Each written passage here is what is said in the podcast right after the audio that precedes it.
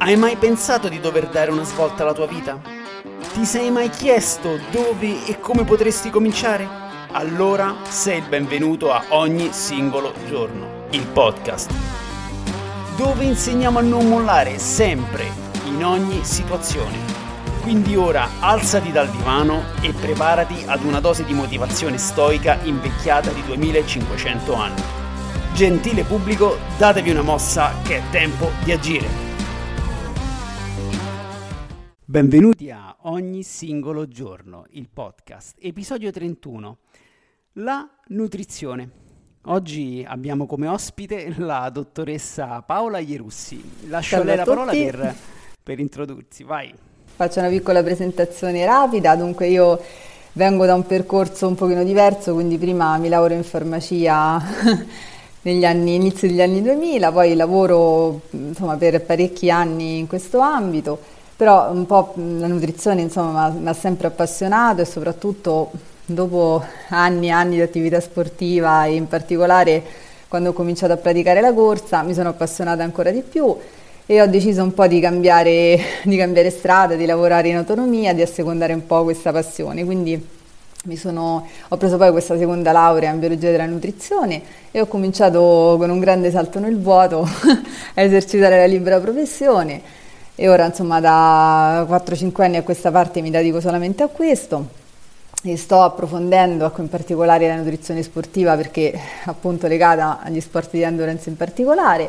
Quindi ho fatto poi diversi corsi e ultimamente sto seguendo un master che riguarda sia l'aspetto nutrizionale eh, legato diciamo, all'attività sportiva ma in particolare l'impatto dello stress su uh, sia la, le malattie neurodegenerative che l'attività sportiva e um, ho fatto la scuola della Sanis, sempre insomma, eh, che riguarda la nutrizione nello sport. Eh, e quindi niente, sto canalizzando diciamo, la mia attenzione in particolare verso questo settore. E comunque nel mio studio, io sto vicino a Roma, eh, mi occupo un pochino di case di diverso tipo, per ora non ho ancora settorializzato completamente, ma insomma la mia intenzione è questa, ecco. in breve questo è il mio, mio percorso eh, di studio e lavorativo. Perfetto Paola, ti ringrazio.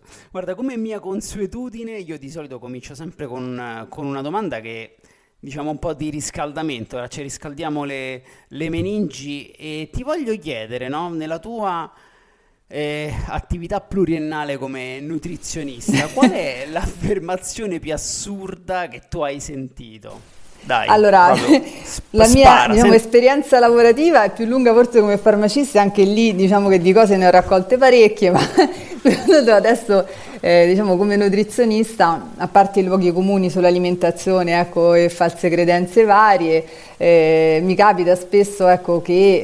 Eh, non so, mi viene in mente ehm, rispetto al mancato dimagrimento oppure al fallimento di un regime alimentare, no? a volte viene imputato questo, tutto questo al fatto di essere intolleranti, al fatto di essere allergici e proprio ultimamente insomma, mi è capitata ecco, una coppia di, di coniugi eh, dove lui all'ennesimo tentativo insomma, di intraprendere una dieta, ricordava un'esperienza passata e la moglie gli diceva ah sì sì ricordo insomma, questo, eh, quando feci, facesti quella dieta eh, dove sì, effettivamente avevi perso molto peso, dice, ah, però quella ti aveva tolto quello, ti aveva tolto quell'altro, dice poi oh, eh, ti aveva dato i semi, quelle cose lì, e lui sì, sì, sì, come se appunto no?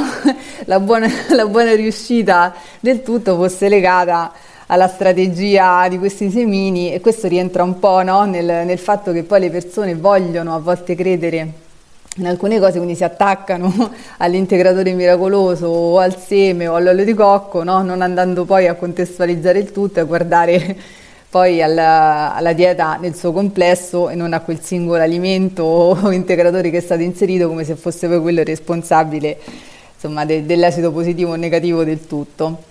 Ah, poi un'altra cosa in cui ci tengo particolarmente e volevo sottolineare rispetto insomma, alla mia formazione e ai miei interessi è anche quella della divulgazione. A me piace molto scrivere, quindi questo rientra anche nella mia routine lavorativa e cerco insomma, di coniugare l'interesse appunto, per la nutrizione con quello poi per la divulgazione scientifica che cerco di, di praticare più che posso e di indirizzare, insomma, di eh, focalizzare anche lì la mia, la mia attenzione quotidianamente.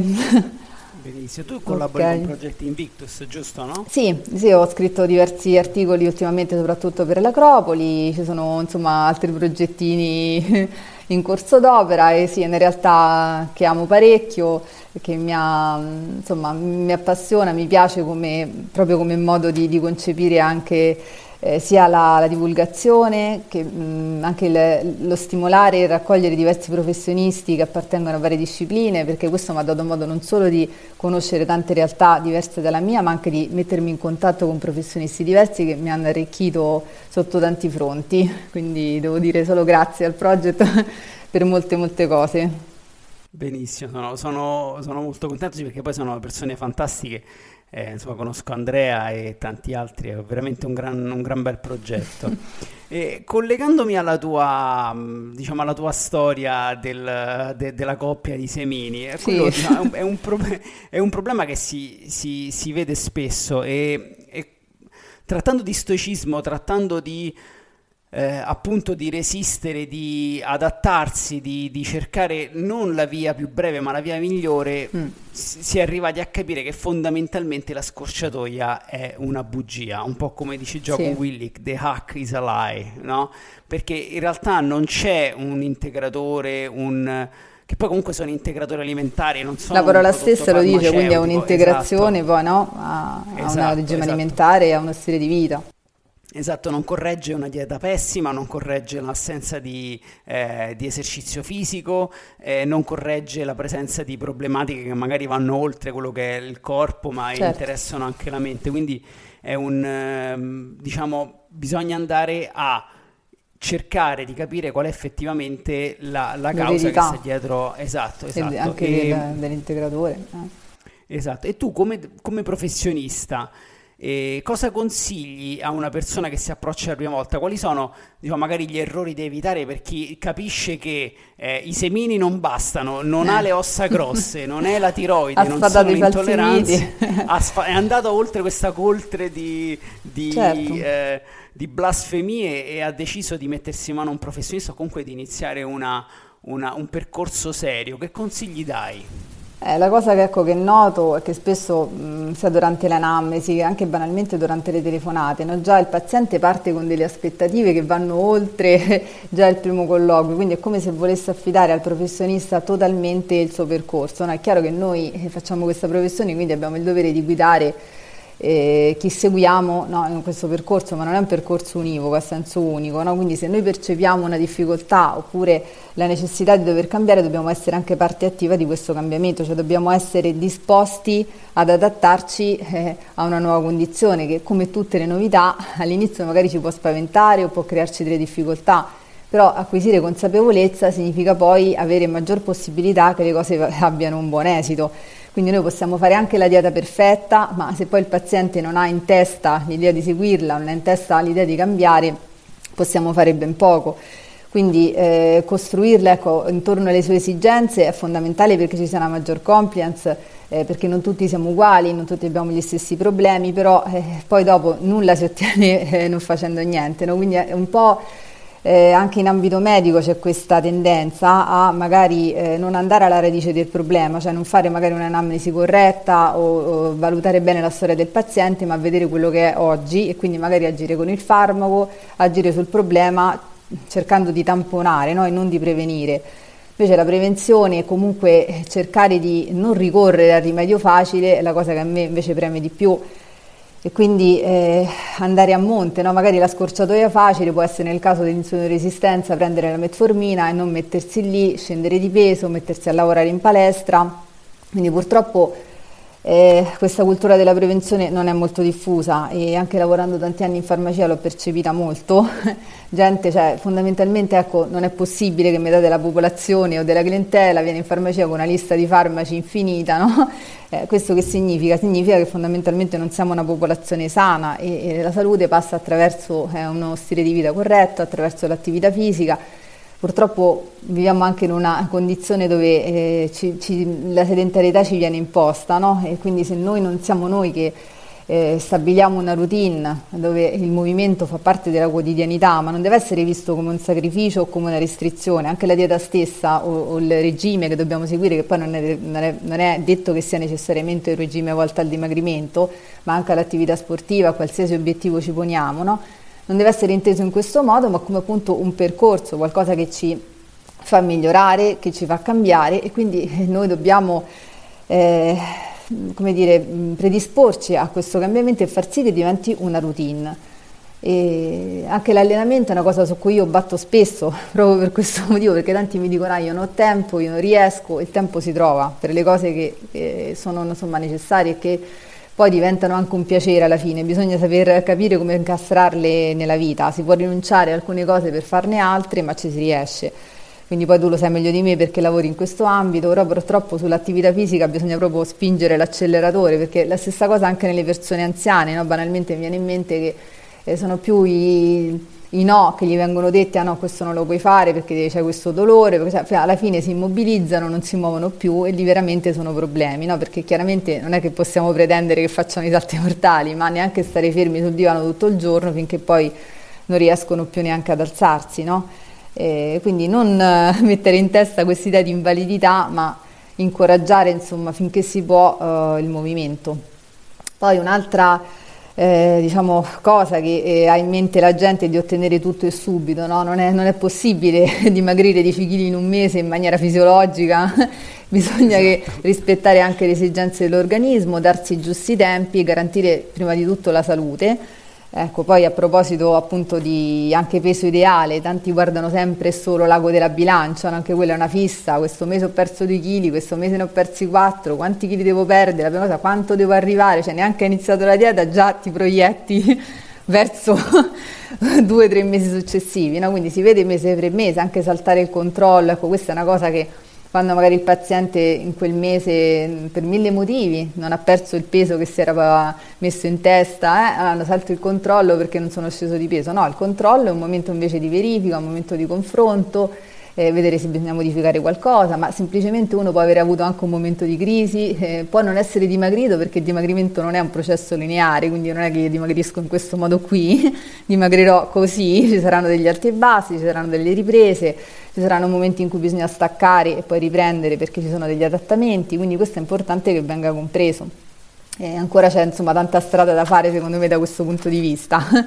e anche il discorso dell'integrazione rientra un po' nel, il fatto che le persone ecco, vogliono sentirsi dire che c'è un rimedio. Ecco, adesso un esempio lampante che mi viene in mente sono tutti gli integratori che sono stati pubblicizzati durante il Covid, dalla vitamina D alla vitamina C alla lattoferrina, no? tanto per citarne alcuni, come se quelli fossero la panacea o per forza ecco, bisognava, bisognava usare un po' la razionalità e capire soprattutto quello che uno legge, andare un pochino a a vedere tra le righe quello di cui si tratta oppure affidarsi magari a persone che ne sanno più di noi per, insomma, per non incorrere innanzitutto in sprechi inutili di soldi, ma poi anche proprio nella, nel capire quello che, si sta facendo e che ci viene proposto, perché anche l'integrazione, eh, se uno non ha necessità, se i valori ematici sono a posto, se non ho mm, una carenza specifica, perché devo andare a ricorrere all'integrazione? Cioè non c'è motivo, se faccio un'alimentazione completa, se non ho esigenze eh, particolari, non, non, c'è nessuna razionale per fare questo, ecco.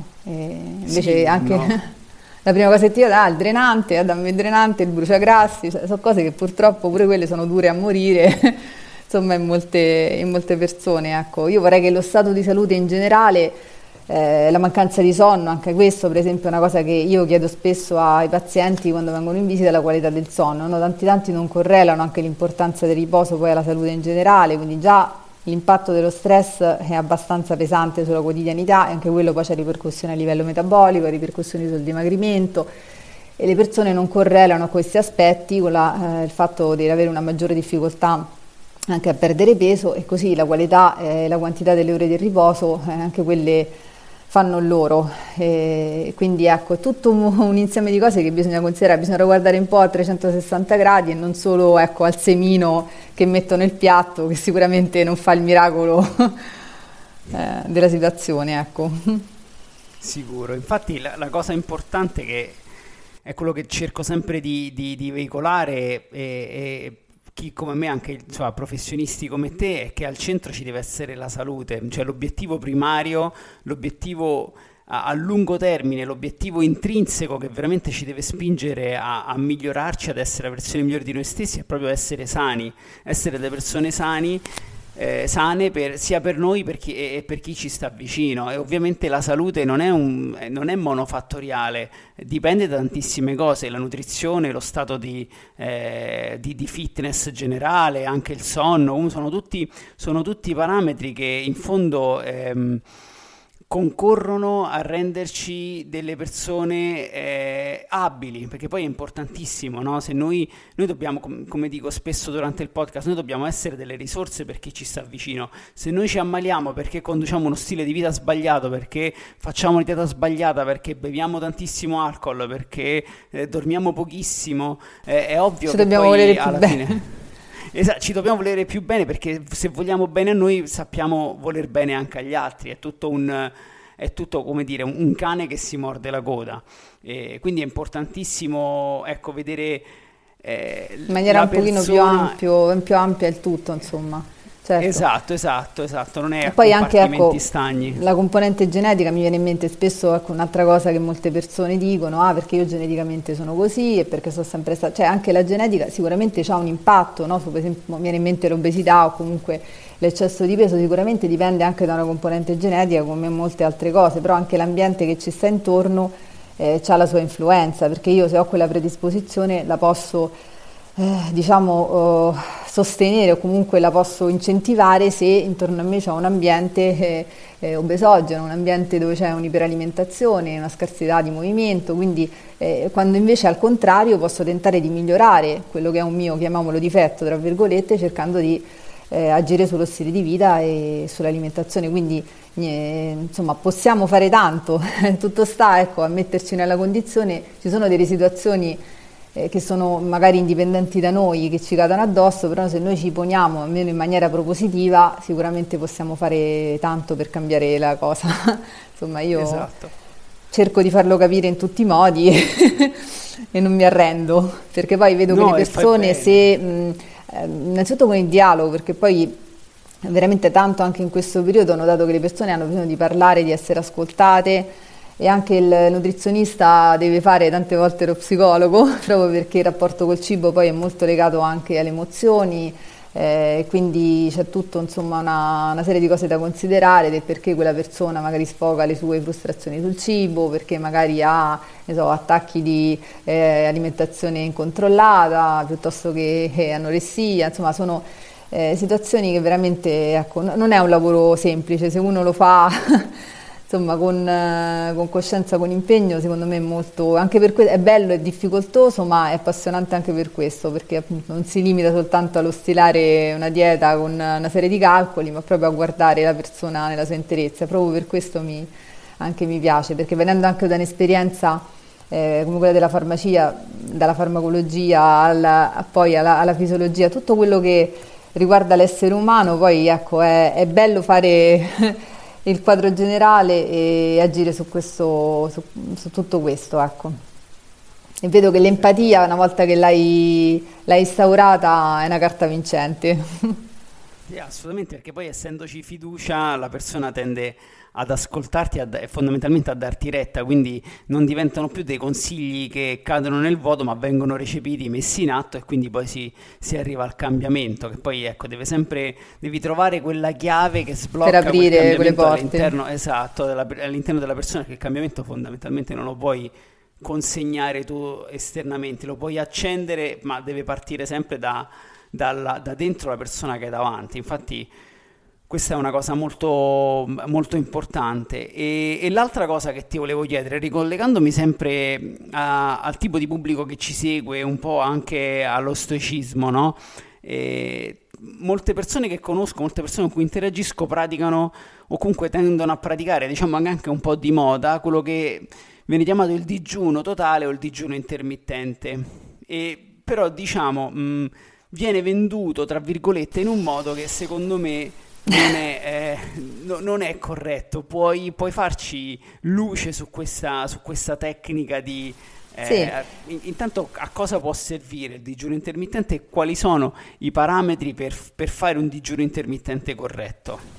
Allora, innanzitutto ecco, il digiuno intermittente rientra un po' in quella serie di, eh, così, di stereotipi che la gente ha in mente. No? Non è che si tratta di una vera e propria dieta, ma è proprio una, una modalità con cui io posso affrontare un digiuno, un regime alimentare. Quindi si, si tratta essenzialmente di eh, digiunare un numero eh, aggiuntivo di ore rispetto a quello che può essere il digiuno notturno, il normale digiuno notturno e può essere praticato oh, con diverse modalità quindi poi possiamo adattare anche nell'ottica della perdita di peso, quindi uh, con un regime ipocalorico, le ore di digiuno in base anche alle esigenze della persona, alla, a come può sostenere eh, questo, questa strategia quindi si può digiunare ehm, un'intera giornata, si, possono, si può digiunare ehm, a fasi alterne, quindi eh, so, il, quello più comune, che magari il più conosciuto, è l'alternanza, quindi 16 ore di digiuno a 8 ore di alimentazione, quindi diverse modalità che poi a seconda anche del mio stile di vita possono essere più consone insomma, alla,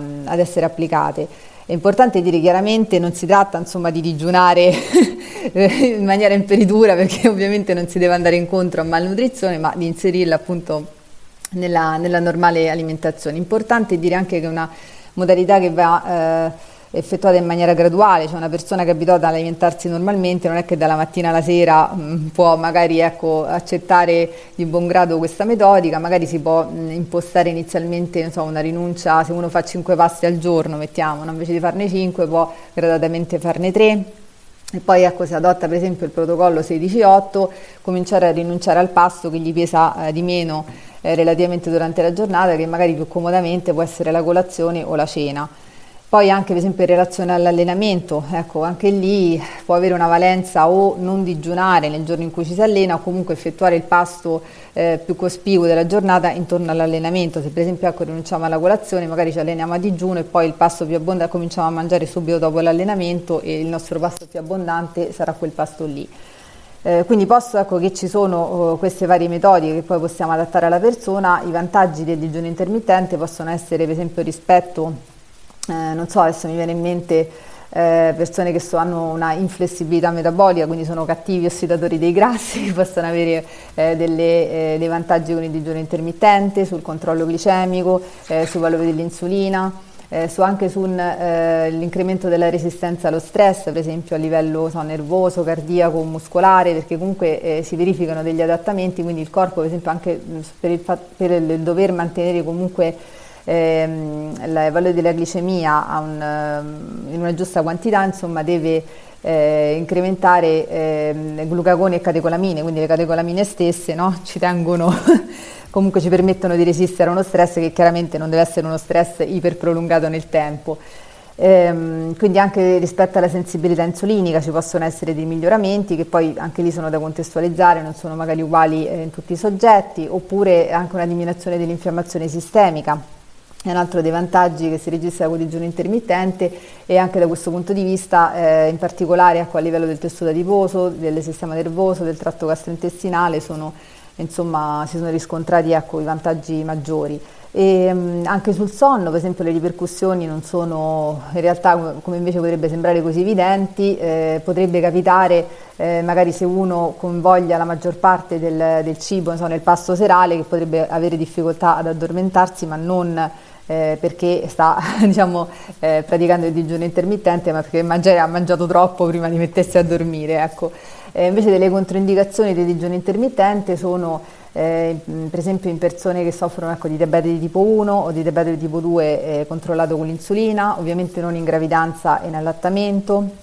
Eh, oppure in persone che soffrono di disturbi del comportamento alimentare. Questa è un'altra controindicazione, più che altro legata al fatto che già il digiuno intermittente di per sé può spingere, se non effettuato correttamente, magari avere degli attacchi di fame, quindi se non lo gestisco bene posso arrivare a un punto, questa è la stessa cosa un po' che avviene nelle diete troppo restrittive, no? perché anche una dieta troppo restrittiva può portare poi sul lungo periodo all'insostenibilità e magari a sfociare no? in attacchi di fame oppure allo stesso tempo, sempre se mal gestito, può portare a iponutrizione, iponutrizione quindi insomma bisogna mettersi sempre anche in questo caso nelle mani di un esperto comunque cercare di ecco, imparare a gestirlo nella maniera corretta.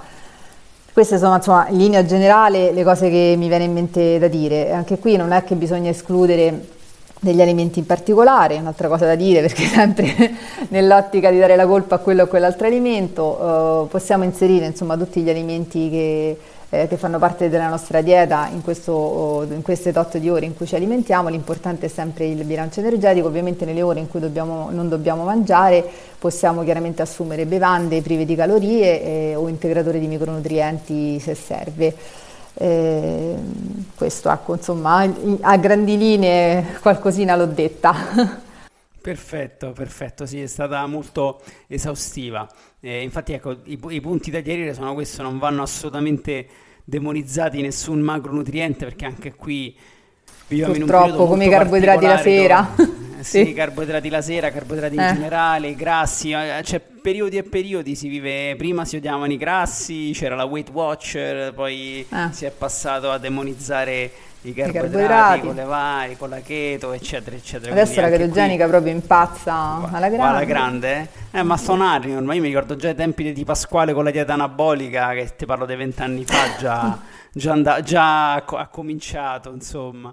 E, so. e, quindi ecco, mh, parlando in un'ottica di appunto di regime alimentare, passando all'estremo, quindi agli antipodi del, del digiuno uh-huh. intermittente, diciamo tra virgolette, e, ehm, quando è utile invece avere un surplus calorico? Nel senso, ovviamente nel digiuno intermittente eh, le calorie poi si possono, in- certo. cioè, si possono integrare, integrare, in maniera da avere anche lì una sorta di surplus calorico, però è più difficile più visto difficile. che i pasti sono concentrati in otto ore.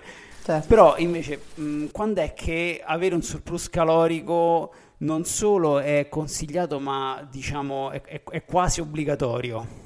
Eh, ci sono diverse condizioni, adesso magari mi viene in mente ecco, da casi di reverse diet dove il surplus chiaramente non è eccessivo però deve essere instaurato oppure eh, in fasi dove l'intenzione è quella di aumentare la massa muscolare e, e anche in, alcuni, eh, in, alcune tipologie di sport oppure nell'ottica di affrontare determinate competizioni che richiedono un dispendio energetico piuttosto elevato. Eh, l'esempio della reverse diet mh, mm, lo voglio citare, ma più che altro sempre in relazione poi a quelli che sono gli episodi che capitano con i pazienti, no? capitano delle persone, soprattutto delle ragazze, che stanno in regimi ipocalorici già molto ristretti eh, nella fase di partenza, no? quindi capitano persone che stanno intorno alle 1200 calorie se ci arrivano, no? Con carboidrati molto bassi, quindi in uno stato anche di stress piuttosto elevato, insomma in una condizione dove indurre il dimagrimento è veramente difficile, no? quindi in questo caso bisogna avere la pazienza e capire che se non si risale un po' con le calorie pure scendere, quindi dimagrire sarà molto difficile. E soprattutto anche allenarsi, perché se io non ho energie difficilmente sarò in grado anche di essere performante nell'attività, quindi bisogna avere la pazienza di fare una leggera risalita calorica per poi poter eventualmente riscendere e questo è un esempio. Per quanto riguarda invece l'attività sportiva, eh, essendo insomma, appassionata di sport di endurance e praticandola io stesso, quello che mi viene in mente insomma, potrebbe essere ecco, la preparazione a un evento come la maratona, comunque un evento abbastanza impegnativo eh, dal punto di vista sia dell'allenamento ma anche delle energie che vengono impiegate per, eh, per, svolgere l'allenamento e la competizione stessa. No? Quindi poi tornando poi all'esempio dei carboidrati, che è quello eh, che va per la maggiore adesso, no? anche poi Altra cosa che, che, noto bazzicando l'ambiente e comunque avendo a che fare con tanti atleti amatori è proprio questo spettro di carboidrati, no? il rifiuto, ma alcuni addirittura dicono ma perché? Ma bisogna per forza aumentare questi carboidrati, bisogna per forza inserire questi carboidrati, perché poi c'è il mito del discorso no? dell'utilizzo dei grassi durante la corsa, magari questo soprattutto poi chi fa lunghe distanze, ultra trail, insomma persone che magari non vanno ad una velocità eccessiva e diciamo lì anche l'apporto lipidico chiaramente ha un senso, però di base insomma eh, il nostro carburante di elezione sono i carboidrati, anche a livello di costo energetico sicuramente è molto più vantaggioso ossidare i carboidrati rispetto ai grassi e, e, comunque a livello di performance non c'è dubbio che ci danno una marcia in più, insomma. Quindi eh, quello che bisogna fare anche durante la preparazione ecco, di un evento come la maratona, chiaramente è stabilire il giusto introito energetico, non andare in carenza energetica innanzitutto, perché poi il fatto è pure questo che eh, non si sa bene, molti atleti non sanno alimentarsi adeguatamente, già sbagliano proprio il bilancio energetico in partenza e quello poi porta ecco, a sovrallenamento, a sintomi, a, alla sindrome appunto del, del sovrallenamento che eh, magari viene eh, non viene neanche diagnosticata o percepita, ecco poi che si va in carenza di ferro, eh, altre problematiche che magari non vengono associate eh, al, al, fatto ecco, che non si stanno assumendo abbastanza energie e quindi da lì eh, chiaramente la quota glucidica va piano piano incrementata, eh, a seconda anche di quelle che sono le abitudini di partenza del soggetto, se per esempio è una persona che chiaramente già ha un introito basso di carboidrati nella dieta, non è che io dalla mattina alla sera gli sparo quantità enormi e piattoni di pasta, quindi lo dovrò portare gradualmente a essere in grado di gestire una quota glucidica superiore. Questo perché anche a livello gastrointestinale chiaramente ci dobbiamo abituare a gestire quella quantità e anche allenarci con delle quote sempre superiori di carboidrati se vogliamo insomma, sfruttare eh, al meglio questo carburante. E quindi si fa diciamo, in una parte iniziale dove si fa generalmente la fase di forza e quindi di adattamento eh, a seconda di quelle che, di, che, sono le condizioni della persona, se magari si deve intraprendere un leggero taglio si può fare giusto ecco, all'inizio ma poi chiaramente non, non si può affrontare la maratona in, in una condizione ipocalorica perché si stresserebbe e basta e quindi piano piano si va ad aumentare, si stabilizza, durante insomma, la programmazione poi va fatta di concerto con la persona, chiaramente la famosa fase di carico che fa ecco, surplus, a proposito del surplus energetico, la fase di carico che si fa nell'ultima parte, che ovviamente è concentrata negli ultimi giorni poi della, che precedono la maratona, eh, va aumentato leggermente il quantitativo di, insomma, di, carboidrati rispetto a quello che è la dieta seguita nei giorni precedenti e questo serve appunto a massimizzare le scorte eh, di glicogeno, ma anche l'integrazione stessa, che è un'altra cosa che va studiata rispetto eh, poi al quantitativo glucidico, perché a seconda poi della lunghezza del, del percorso che andiamo ad affrontare e anche della velocità eh, che sosteniamo, insomma possiamo avere bisogno di un quantitativo più o meno elevato di carboidrati eh, sappiamo che nelle competizioni no, che superano l'ora di durata eh, si va insomma, dai 30 ai 60 grammi di, eh, di, carboidrati l'ora fino ad arrivare anche a 90 grammi oltre le tre ore, che sono quantità insomma, che se uno non si allena a gestire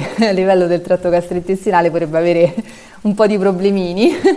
E quindi niente, eh, si, si, prova in allenamento di integrazione, qual è il, l'integratore, il gel eh, o piuttosto che la barretta, nel caso della bici più adatta a noi in modo che il nostro intestino sia allenato a gestire quel carico, quindi non vada incontro a episodi di diarrea, disturbi gastrointestinali che sono tipici di questa attività qui e in particolare se andiamo a superare una certa eh, quantità di carboidrati è opportuno anche miscelare eh, fonti diverse come possono essere glucosio e fruttosio proprio perché i trasportatori sono saturabili e quindi se noi andiamo oltre la capacità eh, insomma, del nostro organismo di accettare quel substrato appunto possiamo avere questo, questo tipo di problematiche qui.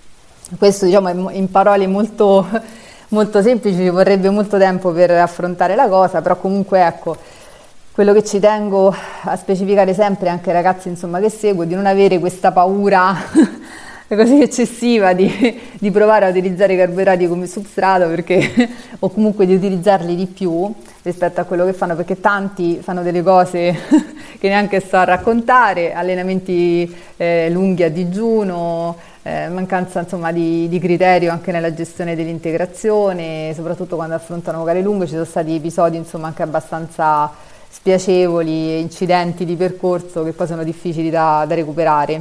Quindi ecco. Sì, la cosa, la cosa, in assoluto più importante è il criterio, è per questo che, che diciamo, per preparare diciamo, quello che può essere un allenamento normale o comunque una gara non impegnativa, uno può anche addentrarsi per conto suo e insomma cercare di, di capire qual è la strategia migliore. Però se si vuole veramente raggiungere sì. l'eccellenza o comunque arrivare a toccare determinati eh, tasti della preparazione, è sempre, è sempre importante rivolgersi a un professionista. Infatti, questo lo dico sempre qualsiasi ambito, eh, perché un conto è per carità, no, no, dentro di noi ci siamo, ci siamo siamo noi, però ci, sono delle persone che studiano i meccanismi eh, che sono al nostro interno e per quello poi magari attraverso l'esperienza, attraverso la letteratura scientifica sanno consegnare quello che è il programma migliore per quel, esatto, più adatto a quella persona. Che poi al di là delle linee guida che ci sono vanno sempre contestualizzate sulla persona, sulle sue caratteristiche e quindi insomma esatto. questa è una cosa importante, no? ma anche senza pensare all'eccellenza, anche nella gestione di un atleta amatore, anche lì ci vogliono attenzione, perché magari uno parte in quarta e dice sì, ah, faccio una maratona, faccio questo, faccio quello, ma deve sapere che va incontro a un'esperienza insomma, che va ponderata non, non si improvvisa. ecco, esatto, se uno vuole esatto, no, stare in salute, perché poi gli infortuni, tutte queste cose, ecco, magari non vengono collegate anche al fattore alimentazione, al fattore della gestione, della malgestione dell'allenamento. Eh, sì, beh, tanti eh, insomma, persone che conosco e che frequento purtroppo anche il discorso infortunio non lo, non lo, correlano a queste situazioni qui, magari pensano ah sì mi sono allenato troppo, mi sono fatto male, mi sono strappato, ma perché sono andato incontro a quell'infortunio? Perché eh, ho voluto troppo, perché non mi sono alimentato bene, perché magari ho affrontato la competizione in un momento della vita in cui ero stressato, non avevo la testa per, per dedicarmici e quindi no, eh, tanti fattori bisogna considerare e, e porci attenzione. Esatto, esatto. Infatti la, la cosa più importante che un, ogni persona dovrebbe fare è è guardarsi dentro e capire se, insomma, qual è la situazione di partenza. Se una volta che imposto un obiettivo, voglio fare una gara, voglio ottenere un determinato tipo di prestazione, devo fare una, una sorta di anamnesi interna, un check di, di, di come, di come mi, mi pongo nei confronti di questo obiettivo. Sono pronto? Ho altre cose ho cose che Altre mi disturbano, ostacoli, priorità, quindi cercare di fare chiarezza, fare una lista, dare delle priorità alle cose e poi svilupparle pezzo per pezzo, prima risolvere i problemi e poi cercare di, una volta risolti i problemi, di eh, arrivare verso, lavorare per ottenere quello che, quello che si cerca. Quindi questo è importantissimo e e ti ringrazio tanto di queste preziosissime informazioni, io spero che vengano recepite al meglio, anche perché è, diciamo, eh, so- oggettivamente una base molto valida su cui impostare poi un percorso soggettivo, perché poi ovviamente ognuno di noi è diverso, ognuno di noi ha delle problematiche o degli obiettivi diversi, però fondamentalmente la base di partenza è questa, quindi fare attenzione a, a, a, come si comincia, a dare la, il, giusto, il, giusto, peso a quello che sono gli integratori, all'introito calorico, se è un surplus oppure un deficit, quindi sono tutte informazioni estremamente utili. E per chi dei, degli ascoltatori ti vuole contattare, dacci qualche Paola, qualche, sì. qualche coordinata per, per, per, per, suonare alla tua porta. Allora, ci sono sia su Facebook che su Instagram i miei recapiti, quindi tramite mail eh, che è paglierussi.it, tanto trovate sulla mia pagina Facebook Pala Ierussi, biologo nutrizionista farmacista e su Instagram Pala Ierussi nutrizionista, lì trovate tutti i recapiti, quindi potete contattarmi tramite messaggio, non so, su Instagram, ma magari tramite mail è più semplice, perché insomma anche se uno vuole esporre una, una problematica, una questione un pochino più lunga, insomma tramite mail è sempre più, più facile. Perfetto, ottimo, sei stata gentilissima Paola. Grazie Io ricordo a, te a tutti dell'opportunità. Ricordo...